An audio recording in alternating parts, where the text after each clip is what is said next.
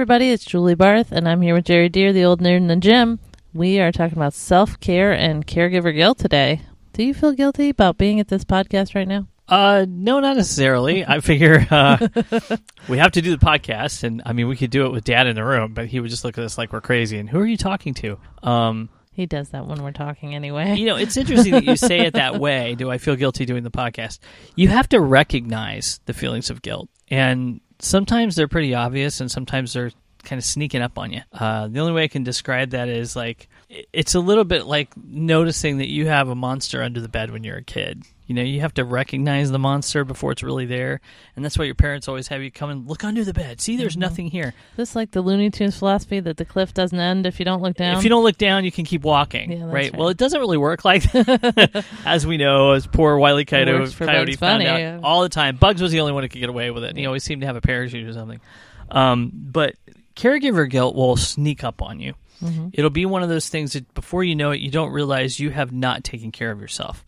Um, you have to recognize those feelings that something has changed in your life. That um, it's a little bit of acceptance. It's a little bit of understanding that you have to take care of yourself, or you can't take care of the, the family member or the, the charge that you've been given to take care of. And you have to be cons- a little bit compassionate for your own well being. You're going to get down. You're going to get depressed. You're going to feel moments of, I just don't know if I can do this anymore. Well, it's very stressful, so it's only natural to have those same triggers from stress of anything else. Oh, it is very, yeah, absolutely. The, the level of stress is different.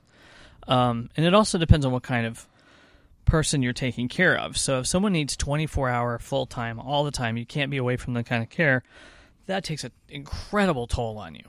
If it's sort of half of that, it's a little bit less to some extent, but it could be more in others because now maybe the person is fully mentally cognizant and they're fighting with you all the time about things they need to have done for them. Yes, sometimes whether the uh, the degree to which their physical and mental state is helpful or hindrance also depends on what kind of care they need too. That's right. And a lot of people don't understand the purpose behind self care. They will say something like, Well, I shouldn't be doing this because now I'm not taking care of my dad or whatever you're supposed to be doing over here. And then on the other side, you're not taking care of yourself at all. So uh, you try to explain that to them, and they, they go into the guilt mode. So Yeah. you have to explain it to them the way that people are explained uh, airline safety instructions. Okay. The one that I think of always is when the cabin loses pressure and the masks drop down. They tell you put the mask on yourself first and then help the other person. So if you have a kid on the plane, your first instinct is going to put the mask on the kid, not you. That's kind of problematic Yes. because what if you lose consciousness trying to put yours on before you get them Then the taken kid's going to take care of you, and that's just counterintuitive, You isn't get, it? yeah, you got to get it on first and then take care of the child or whatever's going on. This is a similar kind of mentality. You have to make sure that you are up and running before you can help anyone else. We've talked about things like staying hydrated, we've talked about exercise and nutrition, all these other things, and they're all focused along the lines of people who uh, have this problem anyway. And maybe it's exacerbated by the, the caregiving life. Guilt prevents you from so many things that are just basic self care. You have to really think that it's happening. And this is a perfect time to actually start to exercise when you're you've discovered that you should take care of yourself a little bit more. So the the self care and the caregiving guilt um, go hand in hand. It's why I didn't want to separate them into two different podcasts because they're really tied together. These are one comes the guilt comes from you trying to do self care. And the self care comes with having to uh, being a side effect of taking care of yourself would be alleviating some of that guilt too because you feel better and you've changed your attitude about how you feel about your own self care. Well, right. It's a it's a circle you can't get out of. Right. If you're feeling bad about yourself, you're not going to be feel feeling very good about how you're taking care of your family member. You're not going to be feeling good about how you're doing your job, whatever it is. And if you're part time caregiver, it's not any easier. I mean, people think that just because you're only there a few hours a week or something, that it doesn't take a toll on you. It does. Well, mentally, you're always there too. You're always there. you're always waiting for the phone to ring. You That's right. know what's going to happen. That's right. You're always on call. Um, but there are things that you can do to kind of mitigate some of that. So I, I think we'll let, let's go over a couple of those. One thing we've mentioned many, many, many, many times: attend to your own healthcare needs. The other person you're dealing with is being well cared for. You know because you're doing it. You know that they're You're going making all of their dental appointments, and That's you right. haven't seen the dentist since you were nine. exactly Maybe we should reevaluate our values here. Right. So you're you're going to the doctor for them, and you're making sure the meds are taken care of, and all the things. Because if it's an elderly parent, most likely they have a lot of medications, a lot of doctor's visits, and all that sort of thing. Um, If you haven't taken a vitamin since they were chewable, yeah, exactly. If you still got Flintstones in your cabinet, and that's the last thing Flintstones that are you okay had, for adults to take, they're, they're still just okay. You just got to take more of them. Um, they're really bad for your stomach. but they're delicious. you just get eating them like candy. And if hey, you know what? There's a nice tip. If you can't get your your family member to take their vitamins, get some Flintstones and try it. What do you got to lose at this gummies. point? They come as gummies. You know, now. chewing gummies we've had trouble with. yeah. Um, Parkinson's uh, with the swallowing and and different. So be careful with that. But that's also another good alternative. So while you're doing that, make sure you pop a couple of those. Mm-hmm. Make sure that you have an idea of what your healthcare needs are and that they're being met. Um, get proper rest and eat right. That's probably that with hydration are probably the top three things that we don't So do. you mean to tell me all those things that my mother has told me my whole life are really important? Eat right, drink your water, brush your teeth. Go to sleep. Yeah, you know all that. Rest, nutrition, hydration. Those are those are huge. Exercise. Those are all part of the same thing. In fact, the next thing on my list is exercise regularly, even if it's only ten minutes at a time. Now, here's where we come in. So we're going to come back to that one at the end of this, and we'll talk about how exercise can help you alleviate some of that guilt. Well, we Um, also have some ideas on how you can exercise with your That's patient. that's part of it, right? So participating in activities that you like that are nurturing, like reading a book, take a nice bubble bath, um, grab a newspaper, a real physical paper newspaper, read it start to finish. Read the whole thing. I challenge anybody to grab a New York Times or a New Yorker or a Dayton Daily News or wherever you happen to live, the big paper, the Thursday paper with all of the coupons. Dump all that junk out. Read the whole newspaper start to finish. It's slower. Yeah. It's different than this fire hose of digital nausea we get at us It's every day. Too easy to skip over things. Yeah. I like to do crosswords, so I like to do those on. There's crosswords. Sudoku, all those different things that you can do. Grab a Rubik's Cube. You know, actually, some of those are actually a way to keep your mind sharp and prevent dementia and things like that. Well, it's interesting you say that because we still have a few more things on this list. But one of the things that's really interesting about what, what you just mentioned is that we tend to get so. I, I can tell you from my personal experience when I was helping to take care of mom, you are so focused on that because that was 24 7 that you forget about things and you start, your world narrows.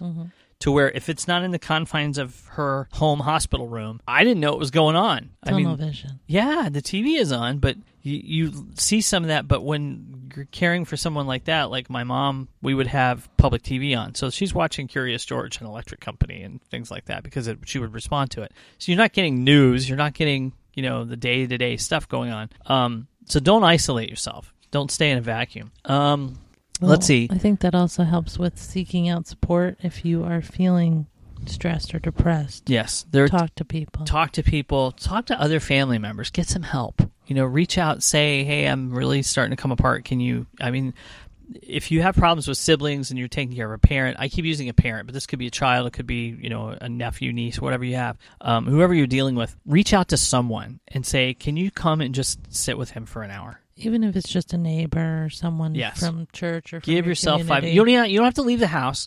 Just go somewhere else. Mm-hmm. Go outside, take a walk, do something to get your mind off of it because you really are living it. That's a, a level of support. You can also seek counseling.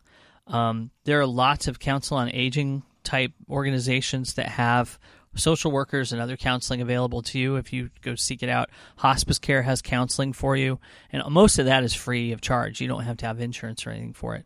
Um, but support groups, there are a lot of family caregiver support groups out there. You, uh, just like the homeschool kids, you know, the parents have lots of resources. Family caregivers have lots of that, but it's hard to find. Right. So contact your local area agency on aging. Or just Google it. Google Yeah. support groups for people with X or, you know. blah, Especially blah. when it's a specific disease. That's a good thing to mention because uh, I would go to someone who has Parkinson's. Right. You know, I want to see what they're running into. Well, then you have the similar experiences and they understand what you're saying, you know. If you have someone with cystic fibrosis and you're hearing for them, the Parkinson's things may not be similar, so you may have very different experiences. The Right. support will still be there, but not quite as tailored to what you're dealing with. Exactly right. Um, then the next thing would be like acknowledge your feelings. Be okay with your feelings. Uh, I think we tend to hide them because we don't want people to see that we're falling apart. We're the ones in charge. We're taking care of everybody, right? Well, and I think they think that makes you some kind of selfish or bad person because you are, you know, you're not dealing with Parkinson's, but you are being selfish or something. right. There's We feel like there's not, it's not okay to feel that way. right, and it's really we're okay. not the patient. You're not the patient. You're not allowed to have empathy for them either. That's a, that's a common thing where you, you feel like you shouldn't have empathy for them. But um, I've also told people that empathy can be bad because you tend to absorb all of the things they're going through and you start taking upon yourself and you're sort of uh, uh, appropriating that for you. And that can become dramatic for Mhm. yourself because now you've got an additional level of stress. so try to do that, but acknowledge and identify the feelings. Sometimes you don't feelings, but you also learn to have boundaries too. boundaries as in As in, all of their problems are not necessarily your fault or your, you know, like if they're not eating right, you're trying your best. Yep. Acknowledge that you've done what you can, you know. Yeah, there's nothing you can do about that to some extent. You're doing the best you can do. And if you don't know how to do some of those things, you're having issues with nutrition, you're having issues with whatever, again, seek out some of the resources mm-hmm. that we've mentioned. And Talk to their doctor and they might be able to steer you somewhere. right, and you know, I'm always going to tell people email us at Old Nerd and we will try to help you find the resource that you need. Even we may not have all that stuff published on our website, but eventually we're going to have some. The thing is there are resources right in your own area. If you don't live near where, where we are in the middle of Ohio, you could be in California, you don't know where to go. Give us a call or an email. We'll try to help you find that right uh, resource. Um, one of the other things that's really difficult, probably I think one of the most difficult things, is to change the negative way that you look at your situation. I feel trapped. I feel like no one else is going to do this. I feel like my parent, family member, whoever, they don't care. Um, depending on how ill your loved one is, they may not know.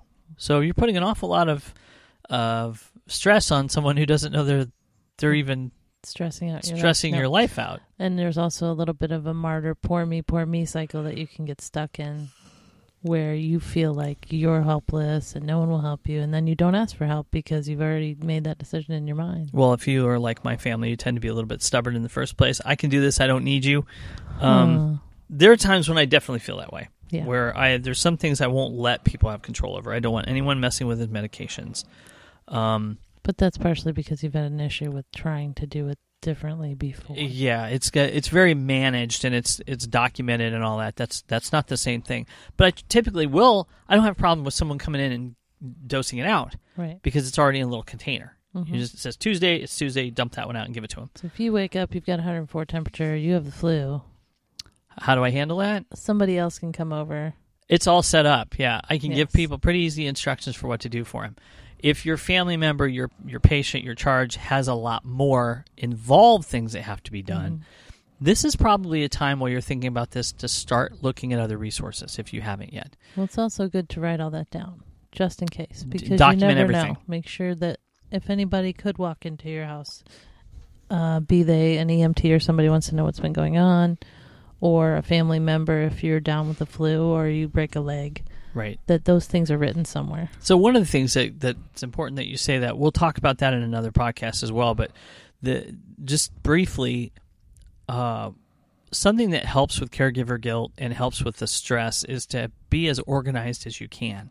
So you have a document that has all their doctors' names and phone numbers and email addresses, whatever. You have it has all their medication on it. It has all of their uh, um, medical history on it. You just put as much as you can on one document and stash it away.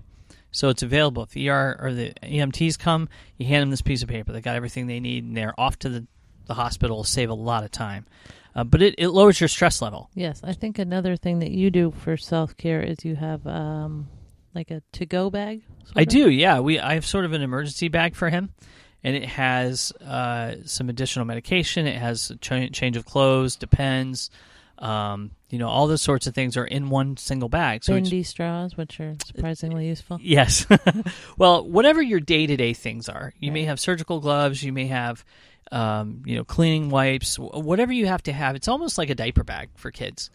And you Right. have all that stuff already built into it. It's an eventuality thing. If you ever took somebody to an amusement park for the day, or you yourself Just made like a that. backpack up, Yeah. anything you might need. Snacks, So unfortunately, this is the thing we have to carry around all the time because we never know what we're going to need.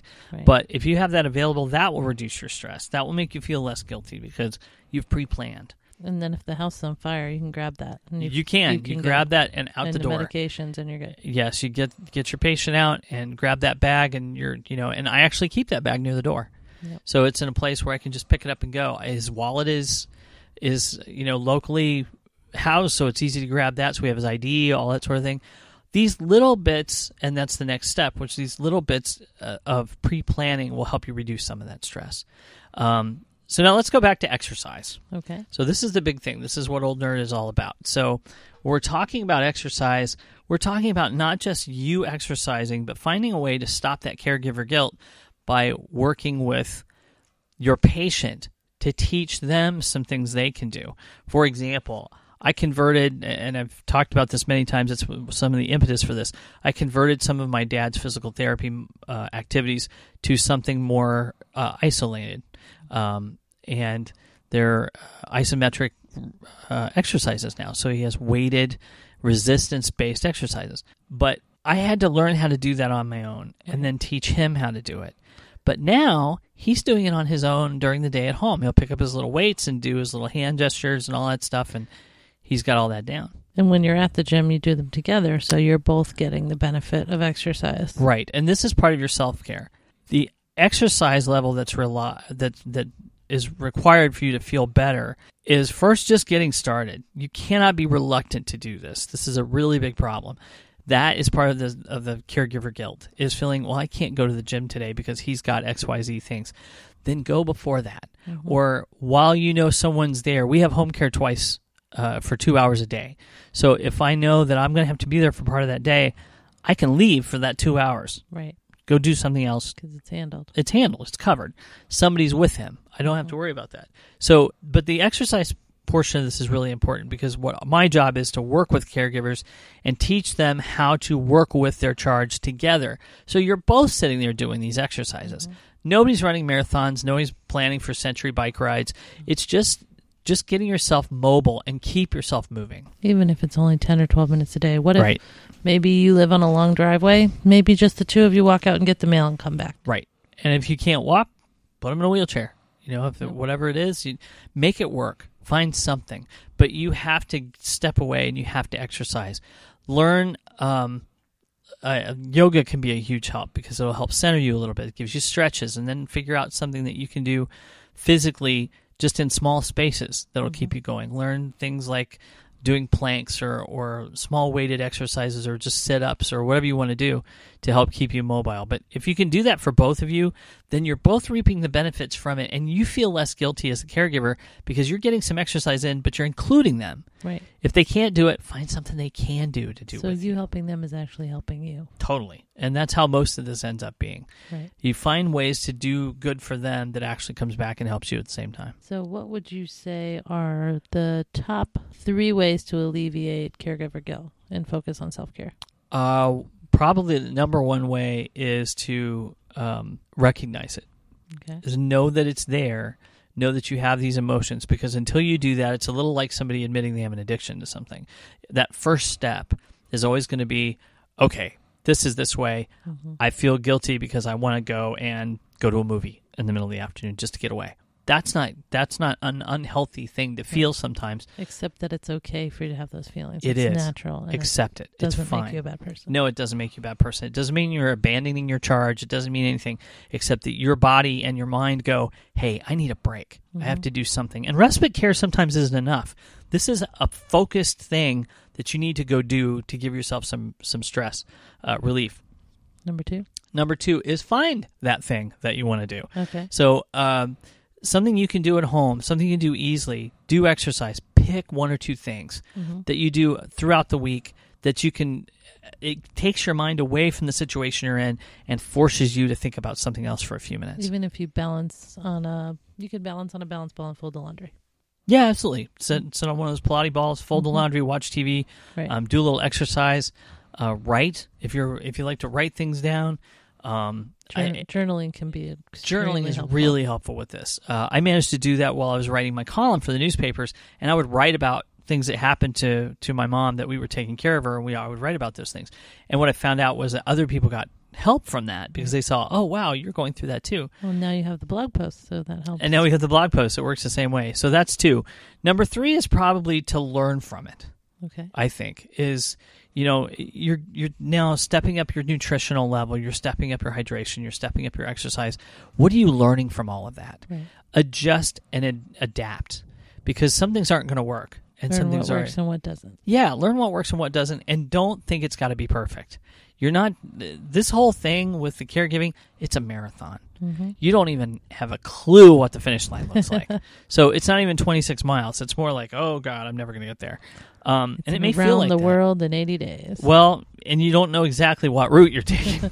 and you also think it's going to be probably more than 80 days. you do, yes, and you feel like a little bit backed into a corner. So I think most of those things, those three things, I think will mostly do it. So would you say that taking time for yourself is more important, as important? I would say it's as important as taking care of your patient. Well, obviously, your patient comes first in most cases. Um, you do need to consider them. I'm, I'm saying self care is not a is not a uh, selfish thing, uh, but your patient will always come first. I think if you if you have the same mentality I always have, but I think it is probably the most important thing. Self care is the most important thing to making sure your patient is cared for, Right.